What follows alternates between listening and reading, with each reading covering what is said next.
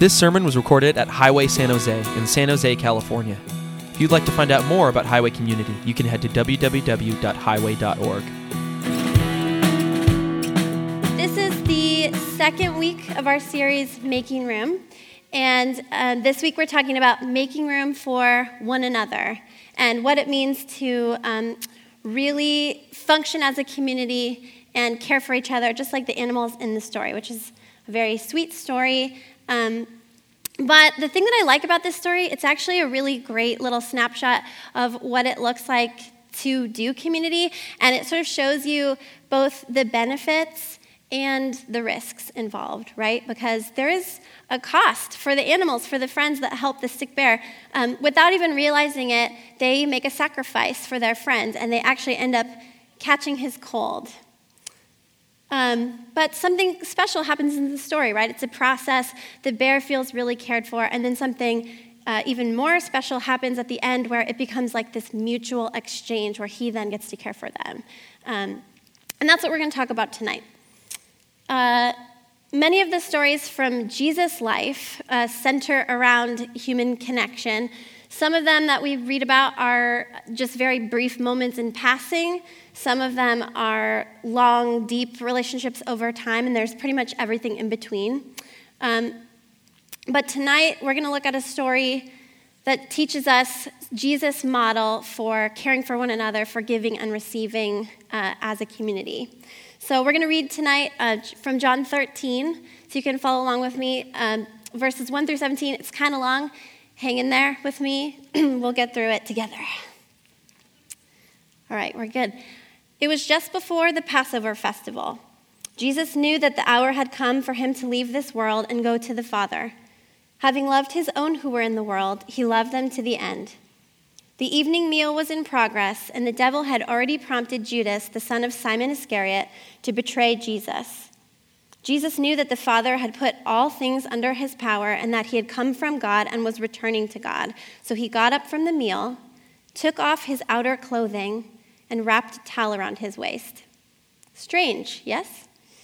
After that, he poured water into a basin and began to wash his disciples' feet drying them with the towel that was wrapped around him. He came to Simon Peter, who said to him, Lord, are you going to wash my feet? Jesus replied, You do not realize what I'm doing, but later you will understand. No, said Peter, you shall never wash my feet. Jesus answered, Unless I wash you, you have no part with me. Then, Lord, Simon Peter replied, Not just my feet, but my hands and my head as well. Jesus answered, Those who have had a bath need only to wash their feet. Their whole body is clean, and you are clean, though not every one of you. For he knew who was going to betray him, and that was why he had said, Not everyone was clean.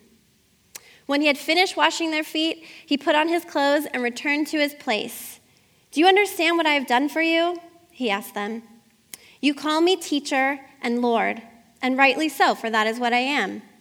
Now that I, your Lord and teacher, have washed your feet, you also should wash one another's feet.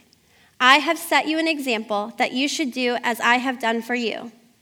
Very truly, I tell you, no servant is greater than his master, nor is a messenger greater than the one who sent him. Now that you know these things, you'll be blessed if you do them. Okay, we made it. Made it through. Um, so, those of us that have been around church a little bit, this might be a very familiar story for you. It's certainly become a very um, symbolic uh, story about service. Um, I have a few observations about this passage, and we're going to kind of break through it from uh, the top to the bottom. So, in the beginning, we see they're gathering for a meal. Um, it's kind of a big uh, high profile holiday, Passover festival. And um, Jesus gets into this ritual of washing the feet of his disciples, and it's a totally tense, uncomfortable, weird moment. And later in the passage, we'll sort of see that evidence by Peter's response to it. But here's why it catches them off guard. Here's why this is like kind of a shocking thing. And this is very like Jesus esque um, of him to catch them off guard.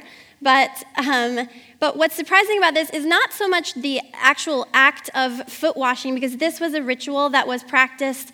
It was sort of a hygienic practice at that time. Um, but first of all, it's something that would have happened customarily at the beginning of uh, upon entering the home, not necessarily, definitely not in the middle of a meal, um, particularly because it was done for the purpose of hygiene. Because, um, as you can imagine, they're walking around. Uh, they don't have the cool kicks that we have today, so their feet are dirty and gross by the time they come in for a meal. This is kind of an aspect of like washing up for dinner. So, this is something that would have happened uh, right away.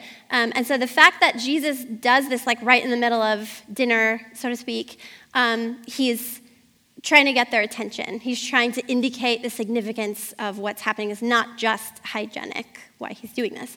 Um, another reason why this would have been shocking for them is because uh, this is not a highly sought after position in the household. This was a job that servants did, it was gross. Um, if I came and offered to wash your feet right now, you'd probably be like, oh, that's a little uh, too intimate. Um, and your feet are much cleaner than theirs would have been. So, this is not a job that you would expect the guest of honor to perform. So, this is another reason why uh, we should take note of what's happening. It's, it's symbolic. So, then we see Peter's response in verses 6 to 9. Um, and can I just tell you that I really, really relate to Peter? So just uh, be gentle in your heart as I share why, because he is kind of a hot mess. Um, in a lot of in a lot of the stories that we see of Peter, he just is kind of like jumping in with both feet. Um, he doesn't always think through to the end of his interactions or the things that he initiates. Um, they don't always end well, and we see time and time again his relationship with Jesus, Jesus, like, sometimes he reprimands him, sometimes he's very patient with him. Um, but this is a really common thing where Peter just kind of like responds from his gut, um, and it's, it's awkward. And he, uh, he, in this instance, when he says to Jesus, like, no, no way, no way are you going to be degraded to that level that you would wash my feet. This person that I have given up everything to follow. There's no way that I'm going to let you degrade yourself in this way. So he's motivated by his love for Jesus. And it's easy for us now to sort of zoom out and be like, oh, there's Peter. Like, he doesn't know. Like, well, well, he's just like a hasty guy. But, but in the moment, like, you know, does, does this ever happen to you where you're so you're so kind of caught up in the plans or the logistics or the details? Like this is not how it's supposed to work. That's basically what peter's saying. And um, it's stressing him out or something. And he totally misses the mark because he's so busy worrying about jesus that he's kind of missing the opportunity to just like be blessed by him. And i certainly find myself sometimes getting so caught up in the details, in the logistics, in the plans, and how it's supposed to work that I struggle to be in the moment sometimes and just sort of like let God show me what will happen. Um, so I love it. It's very honest. It's not rehearsed. It's not very well thought out. It's not very polished.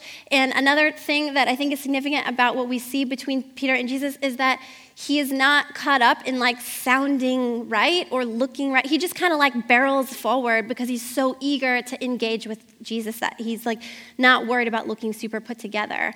Um, and that's another thing that I wish I could be better at. And uh, I think there are some ways to practice that, but this is a cool model for us of like,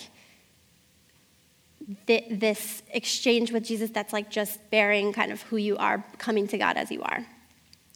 Okay, my notes, all over my notes, it says, keep it short, keep it short, keep it short.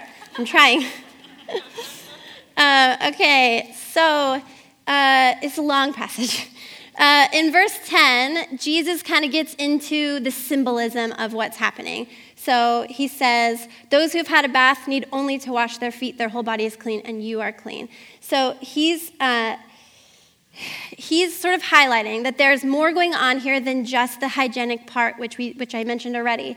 Um, he's talking about, I've seen in this passage sort of three levels at least of what's going on here. There's a physical act of meeting a need, there is a relational act of connection and making it personal, and then there is a spiritual act of ultimately healing and having sort of a shared human experience together. So, uh, obviously, the physical act is he washes their feet. Why? Because their feet are dirty. He sees a need and he meets it. Um, he's not like looking for something, he's not inventing something. He notices and he, and he responds to it. So there's a physical, that's the physical level. Um, but I thought about this and, like, again, Jesus is the guest of honor, right? So rather than just using his influence to have the problem solved, he like gets down on his knees and does it himself. And I think like it could have been very easy for him to just say like, "Oh, you know what? I see that your feet they're dirty. They need to be washed, and I and I care for you and I don't want you to have dirty feet. So you know what? Let me get someone to come take care of that for you." Right? He had that power. He had that authority. Um, but rather than delegate that or use his influence, he made it personal. And he chose to like interact directly with that person to address it. Um, He's saying, I see your need. I'm choosing to care about it. And I'm going to do what it takes for you to feel cared for in this moment, like myself. Uh, and the spiritual level to this is that by, by engaging in this moment with this person, by getting into the relational level with that person, there then becomes this sort of acknowledged, like shared human experience together. Like we're engaged in this moment together, and something bigger than us happens because of that. And I and there's this sort of gift now of solidarity and belonging because we're doing something together. So this says, keep it short, I'm going to try. Um, I told this story on Tuesday to the women's group, so if you were there, you've already heard this. So uh, so you know the ending. Um, but uh, so a story in my life of kind of this like multifaceted community feeling of being in it with someone, like in a real way. Uh, when Andrew and I were newlyweds, we, uh, a couple months after we got married, we got pregnant unexpectedly.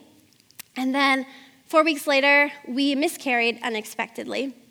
And so over the course of five, about five months, we like got married, like got pregnant, and then weren't pregnant anymore. And it was just, as you can imagine, like a total roller coaster of emotions and grief and confusion, a lot of questions. But one thing about that time of our life, we were the first ones out of our group of friends, out of our peer community, to get married. And not just like the first ones uh, that summer, but like none of our friends were even really dating at the time.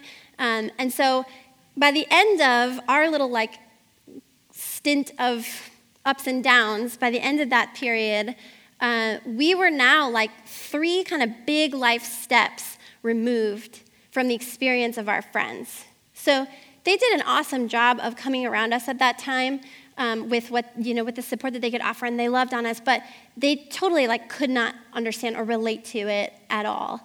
Um, and it was for me especially, it was very painful. It was a long process of dealing with you know it was our first experience with loss. It was very it was a life changing experience for sure. And um, and then you know we worked through it, and I remember about six months after that, so now about a year after it all took place, I remember uh, getting a phone call from my best friend who used to live here in the area.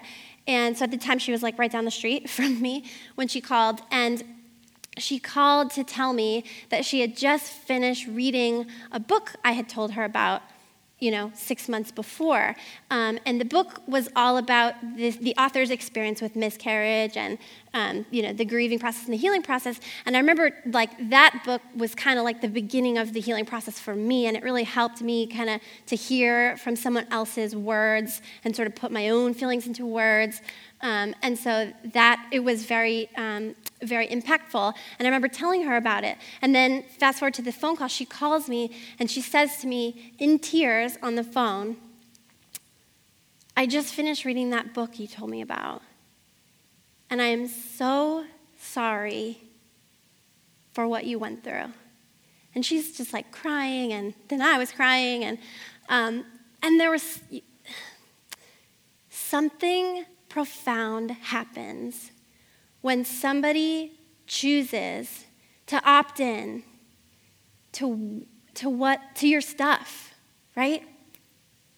Like what a what a gift for my like single sort of carefree friend living by herself in her apartment. Like that image in my mind of her sitting there by herself reading a book about some other woman's experience of loss that has like nothing to do with her. And the only reason that she took that on was to like take one more step closer to me and to like try to try to empathize with something like just for me. And it was a game changer, you guys. Like it, it any of us that have been on either end of that type of exchange knows that like that is a game changer, right? We were never closer after that, and um, and we both kind of took something away. So it's really powerful stuff. Okay, at the end of the passage, verses 12 to 17, Jesus, kind of as usual, he sort of summarizes with this challenge to kind of shift your worldview.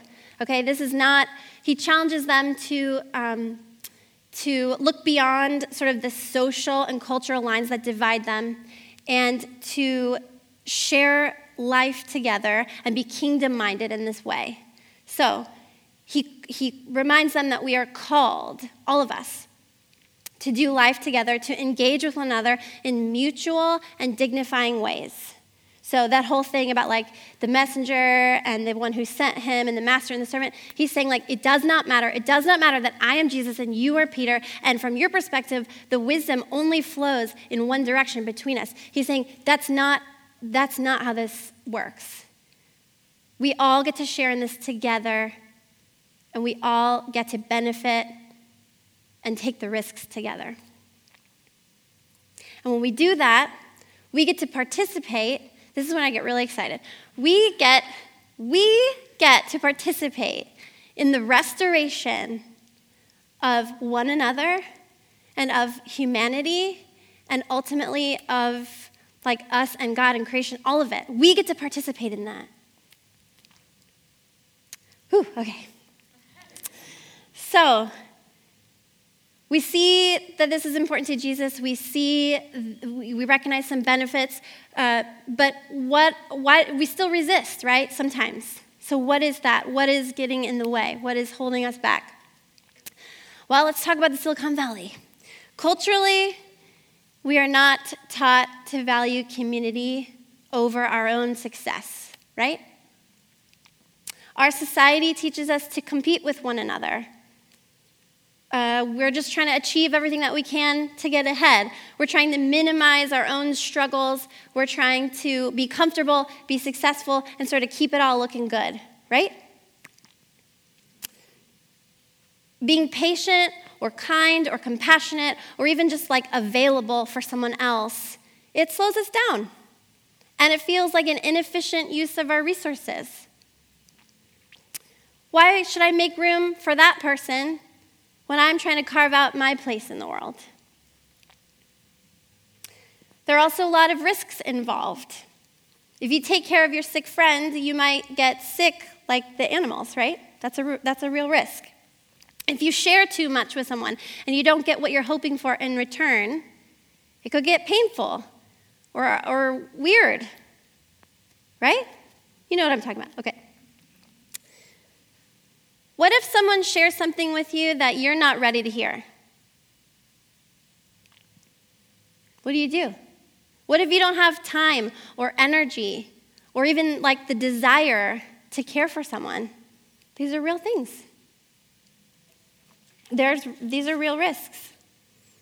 Um, I once heard someone say that like making room for others is kind of like inviting dysfunction into your life, right?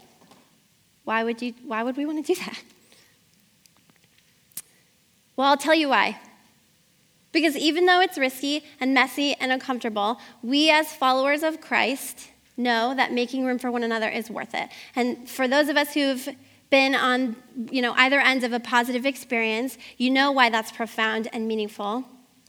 We also see it in uh, the Bible. We see that God values this practice. We see it in the Trinity because God is plural. We see it in Jesus' life, the example of the disciples, um, and we see it in the early church. I mean, talk about like things getting real weird. Things get real weird in the early church sometimes because they're like so all in each other's stuff. But that's the model that God points to, right? Okay, so these things are countercultural, they're sometimes counterintuitive, but we can challenge ourselves to practice them. Just like Stephanie talked last week about other sort of contemplative spiritual practices, and some of us like them more than others, and there's, they, we have tendencies that we lean in one direction or the other, but we know that even the things that are challenging for us can be good for us, right? So this is like that. This is one of those things. Um, later, Seth is going to come up and talk to you a little bit about some of the ways here at Highway San Jose that we try to practice community. Um, there are opportunities here, but I bet that this is going to look really different for each one of us. I think that probably right now you might have some ideas already forming in your minds about what this might look like for you if you were to challenge yourself to make room for someone else in the next couple weeks. Um, and I just want to urge you to honor eh, that and let God speak to you and lead you in that. So here's, here's kind of a final thought for you about why this gets me excited. And if you couldn't tell, I think I was probably asked to speak about this because I'm a people person and I get kind of excited about these things. Um, and here's why I get so excited about it. And I will tell you that this is, Andrew and I, our family is new. We came here a year ago when Highway started, Highway San Jose started. Um, and, you know, this image of the bear and the forest friends, like, this community has really been that for us. And we are, oh man, don't cry, don't swear. Those are my two rules that I tell myself. uh, okay, let me take a second. Um, anyway, thanks for being the bear, and thanks for being the other animals. This has been a, this has been a place that this has been possible for us. And I just want to I want to invite and encourage any of you that feel like maybe that hasn't been your experience yet. It's here. It's here. Um, so here's what gets me excited about about this topic. Okay. So God dwells in each person in this room in a unique way. Okay? When we follow Jesus' model of intentional, mutual human connection, we allow ourselves to receive and give to and from the living spirit inside of each of us. So this means that, like, I'm looking at Katie right now. Katie has a unique combination of God's characteristics manifest in her. So when I hang out with Katie, when I talk to Katie, I get to engage. I get to engage with the living spirit in Katie. And I get to like receive and learn new things about God and from God through kind of that unique blend that is just for her. Do you just want to dance right now? That makes me so excited. When someone is kind or thoughtful or compassionate or generous or hospitable or funny or thoughtful. Did I say that one? Uh, these things, these things come from the living spirit in them. So we are all just little mini expressions of the divine getting to like roam around and talk and eat and play and cry and ask questions. We get to do it all together and we get access, direct access to God's living spirit in one another. Like, yes, right? That's awesome. Okay, so Highway San Jose. What is this going to look like for us? What does making room for one another look like for us? Kevin mentioned that we're coming up on our first birthday in a couple of weeks. Um, so it's a great time to reflect on kind of where we've come the last year, and we get to also start dreaming up where we want to go moving forward. So I want to, I just want to ask you: are we the kind of community that can live into this value? Are we the kind of community that can make room for one another in new ways? So, what does it look like? What does it look like for you to make space in your heart or in your day or in your life for someone else? Do you have some fresh energy for the person sitting next to you? Maybe there's someone that's kind of been on your radar that you've been like meaning to get coffee with for a couple of months, but just sort of hasn't worked out. Maybe this is the time. Just make it happen. Just make it happen and see what God will do with that. Or maybe you uh, you've been on the fence about joining a community group and like it didn't work out for you last year, and you know, you're thinking about it this year, but you don't have the right information or you haven't been able to work out the schedule, like maybe this is the year that you just commit yourself to it and see what happens and invite God to move through that. Or um, maybe you're not a people person. maybe you hate small talk. Maybe you're like a self identified lone wolf, and that's totally cool. There is a whole spectrum of starting places that we all can be on, and there's room for everyone in this conversation. So maybe what it looks like for you is maybe you challenge yourself to just initiate like one conversation a week with someone and ask God to use it. Or maybe you're on the other end of the spectrum. Maybe maybe you're going through something right now and you just don't have anything to spare for anyone else. Maybe you don't maybe you're not in a position to give. So we honor that and we let our community care for us in those moments, right? So invite someone to enter in with you, even if it's uncomfortable. It doesn't have to be perfect. That's not what we strive for as followers of Christ. Um, it's not going to be convenient sometimes. It's not going to be comfortable. I can guarantee you that it will get weird if you're doing it right. Um, but I just, I believe that we should make room. I believe that we should practice vulnerability. I believe that we should practice grace and intentionality and make space for one another to like be ourselves, to be Peters if that's who you are, because that's who I am. Um, I think we should seize the opportunity. Let's seize the opportunity to have a shared human experience. Let's take an interest in each other's stuff. Can I get an amen, maybe? Just one? Great. All right. We're going to ask the Lord to lead us in this. Seth's going to come up and pray to close our time.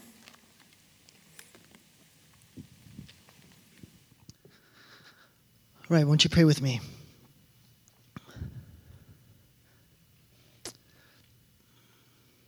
God, we are grateful for this year that has passed. Um, it's been marvelous. It's been hard. It's been many, many things. But we can look back over this past year and we can, uh, with, with gratitude, um, and with an understanding that you have brought us here and brought us through this year um, for a reason. Um, that we are a church that represents your heart and your love, uh, not only to each other, but to this world. And we're grateful for the future and what it holds. And um, as we go forward, God, may you uh, challenge us, move us to become a people for each other that makes room, that moves beyond uh, just mere friendships where we say hello to one another on a Sunday and call it a day, but really enter into the deep type of community that you have envisioned for your church and for this world, one which, in which people are open to each other, one in which people cast aside the things that they hold on to in order to be a human to another person.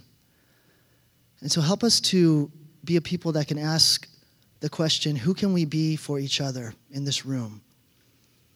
Not just be a perfect person and present that to other people, but really be another human being, to sit with another person in their pain, in their stuff, to enter into that, that moment or that time for each other. With the belief that your spirit is there, that uh, entering into that type of relationship is a deeper step into Christ. And may we experience healing in that and some wholeness that you have envisioned for each and every person. And when we honor in that the spirit that, as Malia said, resides so uniquely in each and every person here, may um, the risk that we take to make room for each other um, provide this gift of experiencing your spirit um, through each person. We pray that for, for this community. We ask for your guidance, for your, your spirit to be moving very powerfully and wonderfully for the next year or how many years you have this community together. Thank you for your love and thank you for your grace. Thank you that we're here together in this moment. In Jesus' name, amen.